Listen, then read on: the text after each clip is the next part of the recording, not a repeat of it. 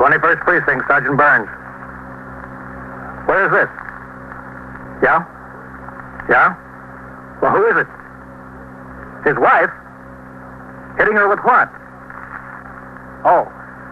All right, I'll send the officer. You're in the muster room at the 21st Precinct, Who are you? the nerve center. A call is coming through. I see. By transcription, you will follow the action taken pursuant to that call from this minute until the final report is written in the 124 room at the 21st Precinct. Okay, the officers will be right there. You wait out in front. Show them what flat it is. Yeah, yeah, out in front. All right.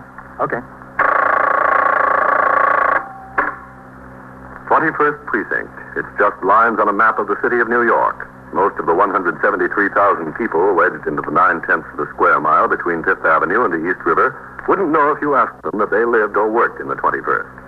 Whether they know it or not, the security of their homes, their persons, and their property is the job of the men of the 21st Precinct. The 21st, 160 patrolmen, 11 sergeants, and four lieutenants, of whom I'm the boss. My name is Kennelly, Frank Kennelly. I'm captain in command of the 21st. I was working my night tour, 4 p.m. to 8 a.m. The weather was unusually mild for the time of the year. At 10:45 p.m., I was on patrol of the precinct in sector car number 1. I had instructed the operator of the car, patrolman Charles Lasky, to stop at a garage on 1st Avenue in the 90s so that I could verify the investigation by Sergeant Waters of an application for a towing car license.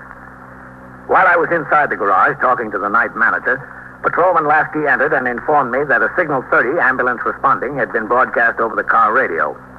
The address was 710 East 78th Street. We left the garage, got in the car, and made the run. A Signal 30 denotes an armed felony, and all patrol cars in the vicinity, regardless of precinct boundaries and other less pressing assignments, are required to respond. As we pulled into the block, I could see two sector cars, the sergeant's car, and an emergency service car were already on the job. A crowd was beginning to gather on the sidewalk in front of 710, a converted brownstone. There's the spot, Lasky. Pull in. Yes, sir. All right. Help them keep the sidewalk clear. Yes, sir.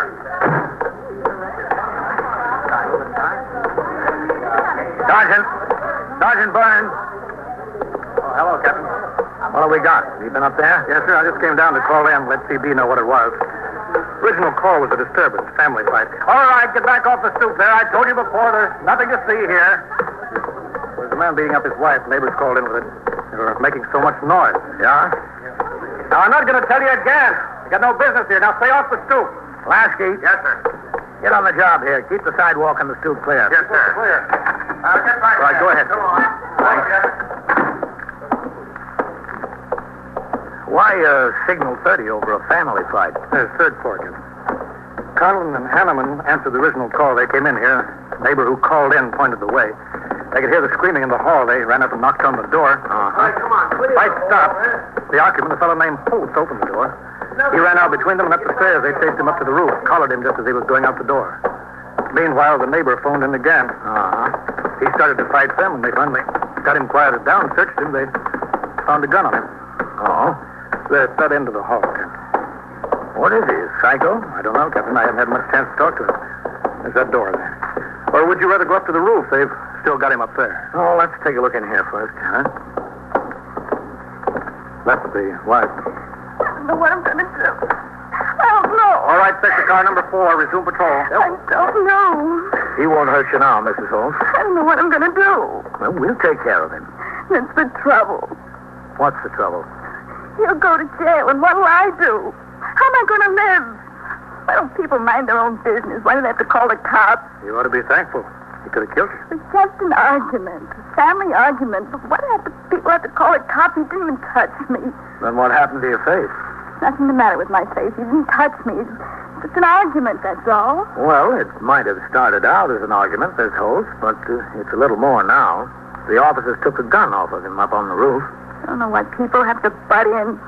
Always butting in where it isn't any of their business. The neighbors called the cops because they thought he was killing you. wasn't killing me. It was just a little argument.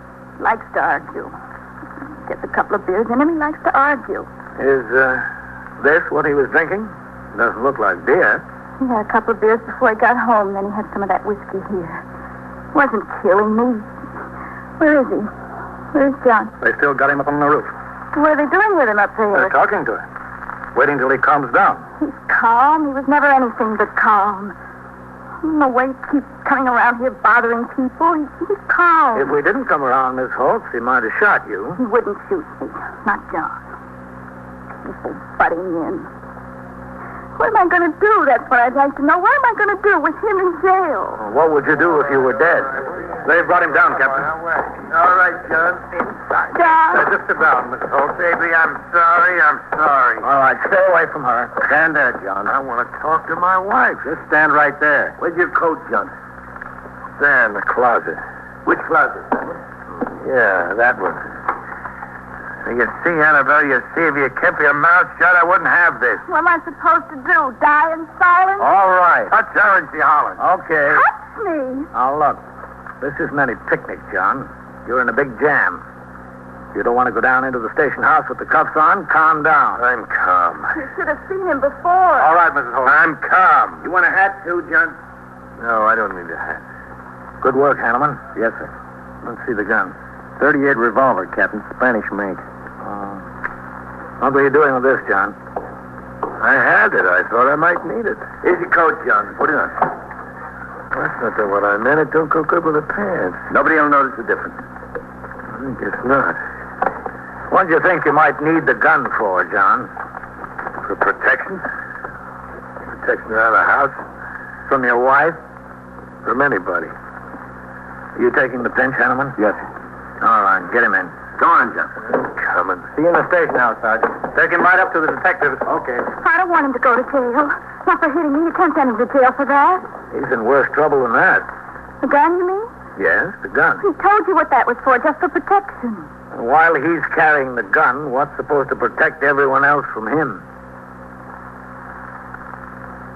As in all felony cases, the suspect was taken directly to the 21st Detective Squad on the second floor of the station house to be fingerprinted and questioned by detectives under the command of Lieutenant Matt King. Although the investigation was now in the hands of detectives, the prisoner remained in the custody of Patrolman Frank Hanneman, the arresting officer, who would be responsible until he was booked and lodged in a cell. Patrolman Hanneman's platoon was relieved at midnight, but he was obliged to stay with the suspect until the investigation was completed and then appear in felony court in the morning. At 12:45 a.m., I was in my office reading and signing reports when Sergeant Burns on PS rang in and told me that Lieutenant King requested that I come upstairs to the 21st Squad on an urgent matter. I walked out of my office, through the muster room, and into the back room where two plainclothesmen from the 6th Division were questioning a suspected policy writer. Then I went upstairs to the second floor and into the detective squad room. Hello, Captain. Hanneman? Listen, could I bum another cigarette off of you? Haven't you smoked enough, John? Don't begrudge me my little pleasures. Here. Much obliged. You know what, Captain? Turns out his name isn't John Holtz at all. It's John Henley's. Oh? And they had him down in the 5th Precinct last week on an armed robbery deal. I didn't do it. The victim couldn't identify him, so they had to turn him out. He didn't have the gun then. I didn't do it. And he's done a bit in Sing Sing, grand larceny. Isn't that right, John? That's right, yeah. You got a match? Please. You don't have anything, do you? It's a good collar, Hanneman. Does Conlon know about his record? No, sir. He went on home at midnight. We didn't hear about this till 15 or 20 minutes ago. Oh, uh, Lieutenant King wanted to see me. Is, in is he in his office? Yes, sir. He's got John's wife in there and a couple of detectives. I don't know what they want with her. Okay. Give me back my matches, John. Come on. Captain Kennelly. Come in, Captain. Hello, Matt. Goldman. Yeah, Captain. You met Mrs. Holtz, or Mrs. Henley is over at the scene. We met, yes. What is it, Matt? Goldman and Kirk have been talking to her, Captain. Turns out that when the officers hit the door and John broke and ran to the roof, Conlon took out after him. Hanneman had his hands full with Annabelle. Well, I told you I didn't like the idea of anybody butting into our business, that's all. We're entitled to have our spots without cops coming in from all over. Annabelle. Patrolman Hanneman, the officer who's outside with your husband now, was busy with you while the other officer chased your husband up to the roof? Well, I was trying to keep him busy. Well, how long was it before Patrolman Hanneman went up to the roof? Him out there with John, you mean? Yes, that's right. A couple of minutes. He took me. And when you and Patrolman Hanneman got up there, what did you see? There was nothing to see. John was sitting down there by the side of the wall, and this other cop, this, what's his name? Patrolman Conlon? Yeah, the other one. He was standing there. Did uh, Patrolman Conlon have anything in his hand? You know what he had in his hand. He had the gun he took off John in his hand. And then what happened? I don't know. Nothing. And the cops came right away, and they took me back downstairs to the flat. The new ones, one of them. Hanneman and Conlon remained up on the roof with your husband? Yeah. Him out there now and the other one. Uh, What's the big idea? I, I don't get it. You don't have to, Annabelle. Hanneman. Yes, sir. Bring John in here a minute. They did a good job, Captain. Nice collar. I know it was. All right, get in there, John. They treating you all right, baby? Better than you. Sit down over there, John. We want to talk to you, Hanneman. Yes, sir? Goldman, keep your eye on him. Over here, Hanneman. Yes. Okay. Yes. Hanneman, were you present when the gun was taken off of John? Well, were you? I was on the way up. Is it true that Conlon took the gun off his person when you were still down in the hall with the wife? Yes, sir. Then how come you took the pinch in this case? It's Conlon's case. We're partners. Everybody splits up the pinches. I know they do when they're both present, but you weren't. Why did you take the pinch? Conlon asked me to. He didn't want to go to court in the morning. Oh, he didn't. No, sir. Well, he will. Matt, uh, is this phone to TS? Yes, sir. 21st Precinct, Sergeant Burns. Uh, this is Captain Kennelly. Yes, sir? Get out the residence record on Patrolman Conlon. Yes, sir. Notify him to report to the station house forthwith. While we awaited the arrival of Patrolman Conlon from his residence in response to the forthwith, the suspect, John Henleys, was taken downstairs and booked in on charges of felonious assault and violation of Section 1897 penal law. I instructed Patrolman Hanneman to report to my office after the prisoner was lodged in a cell. Yes? Roland Hanneman, Captain. Come in. Is your prisoner booked and in a cell, Hanneman? Yes, sir. Did Conlon tell you why he didn't want to appear in court tomorrow? No, sir. Was it that he didn't want to appear in this case or didn't want to appear in general? In general, Captain, uh, before the tour, he asked me if I'd take any pinches tonight. He had something to do tomorrow. What? I don't know, Captain. He asked you to take the pinch, didn't he? Yes, sir, but I've asked him to take pinches on certain nights because I've had something to do the next day. We were over that before. That's perfectly all right when you share in an apprehension. Either one of you could appear. But would you kindly tell me how you could expect to qualify as a competent witness in this case when you couldn't testify of your own knowledge that the defendant was carrying a gun? Well, uh, usually a cop doesn't have to testify at arraignment, Captain. Bail is usually set for a hearing at a later date. Supposing you got into court, supposing John Henley's had his lawyer there, which he will, and supposing John told his lawyer that you weren't the cop who took the gun off him, the lawyer would insist on your testimony. What could you testify to? Nothing. It'd be dismissed then and there. Yes. It'd be a fine impression for a police officer to make in court, wouldn't it? To appear as the complaining witness in a gun case when you couldn't even say whether he had a gun or not? All I can say, Captain, is that uh, I didn't see any harm in it. It's not a trial or anything. It'd only be an arraignment. Remember this, Hanneman. Without a proper arraignment, there'd never be a trial. 21st Precinct, Captain Kennelly. Sergeant Burns on TS, Captain. Yes? Patrolman Conlon's out here at the desk, Captain. He just came in. All right, Oh, send him in here. Yes, sir.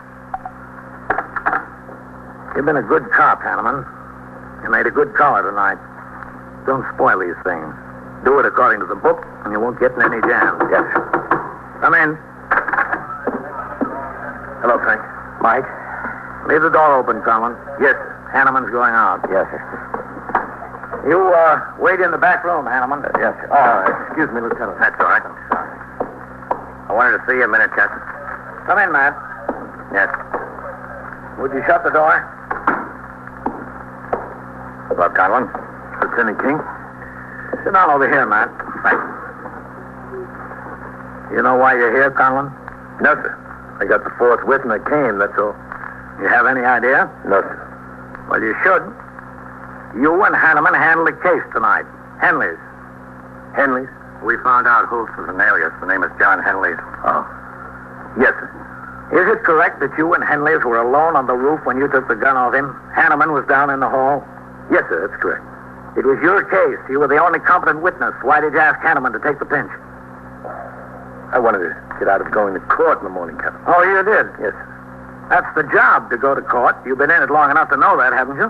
Yes, sir, but he's been taking the pinches one night and me the next. He's captain of a bowling team. and I thought I maybe- don't care what you thought or what you've done. In this case, Hanneman isn't worth a nickel in court. You're the only one. You knew that, didn't you? Yes, sir. Usually the hearing is set down for another date. What was so urgent to keep you out of court I'm supposed to be in Albany at noon, Captain. and back on the job by the four o'clock turnout? No, sir. I'm swinging. Why were you supposed to be in Albany? What's so important there? Personal matter, Captain. It might be personal, but it better be good. My wife, Dan, my kids, my two kids. On a pleasure trip? No, sir. We're living there for six, seven weeks with my mother-in-law. We've been separated. Oh. I had it patched up. I spoke to her on the phone yesterday. She agreed to come home and try it again. I was going up and driving them home. Well, she knows you've got a job.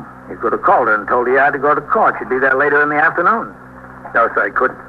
Why not? That's the reason for all our trouble in the first place. The job. Most of them, anyway. Working nights, being delayed, getting home by going to court. That's how it all started.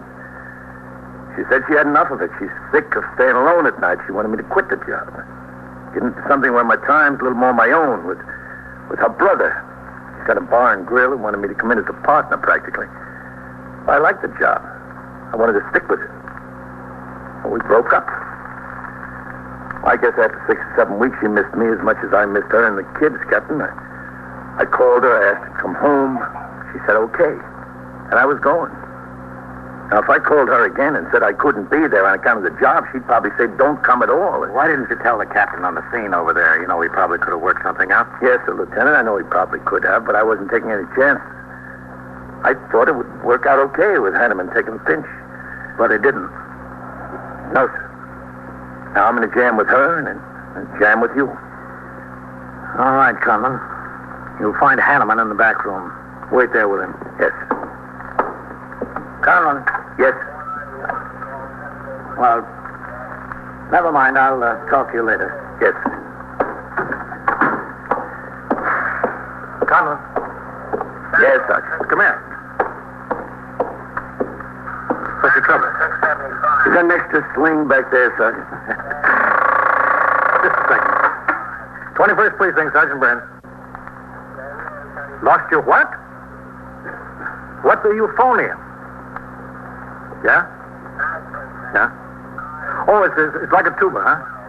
Well, where'd you lose it? What subway? Yeah, I see. Yeah. Well, the first thing I'd suggest that you do is call the transit lost and found. That's Ulster 25000. Ulster. UL. That's right. Then you come in here and we'll take a lost property report. Yeah, that's right. That's between Lexington and Third. You're welcome. Now, there's a guy with real troubles, Conlon. He lost his euphonium. You ought to be happy he had one to lose. It couldn't be that bad, Conlon. Ah, don't try to cheer me up, Sergeant. All right. You want to suffer? I'll be in the back room. Why first precinct, Sergeant Burns? All right, you take your meal now. Hi, Frank. What do you say? Yeah.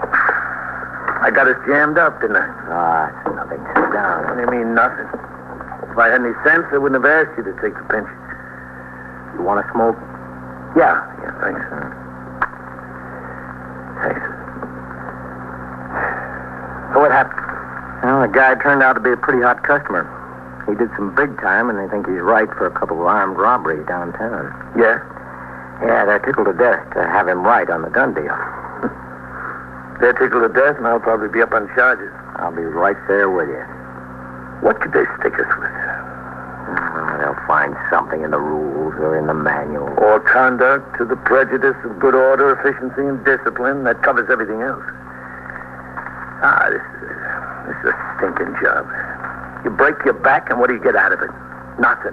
Besides losing your family. Don't cry on my shoulder, Mike. I'm not the PBA delegate. I'm in the same boat you're in. Mm. Lieutenant King was in there with him. Yeah, he went in as I was going out. Oh, yeah. He's probably helping the captain draw the charges and specifications. And I quit a good job on the New York Central to join the cops. Hi, Mike. Frank, what do you think? How you Aye. doing? Asma sure likes the job. Yeah, we're married to him. Big deal. If I've got any sense, I'll go into that bar and grill with my brother-in-law. What are they keeping us waiting around here for? Don't they know we've been on the job since four yesterday afternoon? What time is it? Two o'clock? Uh, Two ten? That's worse. They're waiting for us to tell them we're sorry. Maybe they're getting the deputy PC up here to suspend us on the spot. No, no, they wouldn't be doing that. That's all I need. There you are. Two of you put down in jail. They keep me upstairs with questions for three hours. Did they tell you you could go home? Yeah, they told me. Cops are supposed to help people. Tell me, what am I going to do with him in jail and back in Sing Sing? Lady, I don't know what you're going to do. As far as I'm concerned, I wish I'd never seen you or John. I wish you lived on the west side. I wish I'd had enough sense to stay in the Coast Guard. I don't know what I'm going to do. I don't know what. Well, listen, Mike. Yeah. Why did you want me to take the thing? Oh, I, I've got to go up to Albany tomorrow to bring my wife and kids home. For good? Yeah, I hope for good. we got to straighten out. Congratulations. Thanks. Hey, you know, even if we get that 720 more a year, the job isn't worth it. You think they'll give it to us? I don't care. I'll be tending bar in my own store. Oh, what are they waiting for? Suspense. Yeah? That's part of the technique of command. You learn it at Delahanty's. Wear them down by cooling their heels. Then even bad news is relief to get. How long was your wife away and the kids? Six, seven weeks. That's a long time, too. Yeah. That uniform allowance, in addition to the 720 a year, is a good thing to have. Yeah. But that's a bargaining point. I think the PBA would settle for the $720 and let the uniform allowance go by the board. Well, I don't know whether we should. Mike, here they come. Uh-huh. Skipper and Lieutenant King. Bad news. On your feet, Mike. Yeah. Gentlemen? Yes, sir. Come on back to the cells with us. We want to talk to Henry. Yes, sir. You wait here, Conlon. Yes. Let's go. You been out for a meal yet, man? No, sir. Well, Let's walk around to Lexington Avenue after we get this settled and grab a sandwich. Sure, Captain. Go ahead, Hanneman. Yes, sir. The attendant's out for his meal, Captain. Do you want me to go back and get the keys from the desk officer? No, we can talk to him through the bars.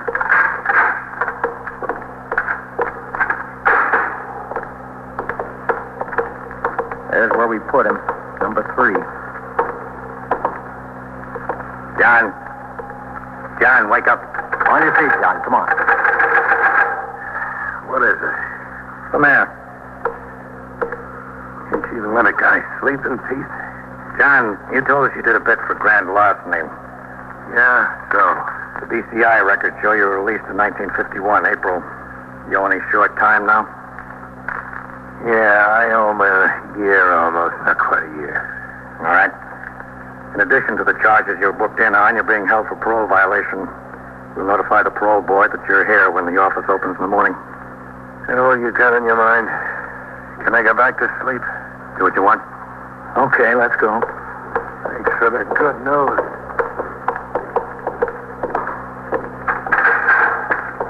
Go ahead. What's the story, Lieutenant? You'll see. I've got it, Captain. Thanks. Okay. All right, Conlon. Yes, sir, Captain. Notify the desk officer that you, instead of Hanneman, are the arresting officer in the case. Yes, sir. Then I do have to go to court in the morning. Is that right, Captain? You go to Albany. You'll be notified when to appear in court. Yes, sir. I'll be in my office, Matt, when you want to go out for that sandwich. Yes, sir. Captain. Yes? What about me? You get out of here, Hanneman. Go on home. Yes, Good night, Captain. Okay, Conlon. You're off a tough spot. Next time, do it according to the book, will you? I will, Lieutenant. Thanks. Who's going to take John to court? He's got to go, doesn't he? I really appreciate it, Lieutenant. You're talking to the wrong man, Conlon. Am I? It was the captain who pulled you out of it. He fixed it so John can be held on a short affidavit. Do they do that? I thought the police officer or a complaining witness had to be injured and unable to appear. They'll do it. The captain got in touch with the DA's office. The assistant on the job told him the magistrate would hold John without arraignment for 48 hours if he appeared to be a parole violator. Also, the captain, as the commanding officer, would appear and make a short affidavit that he had reason to believe the defendant guilty, but the arresting officer was unable to be in court. And the captain's taking him to court. Oh. Have a good trip to Albany, Colin. Yes.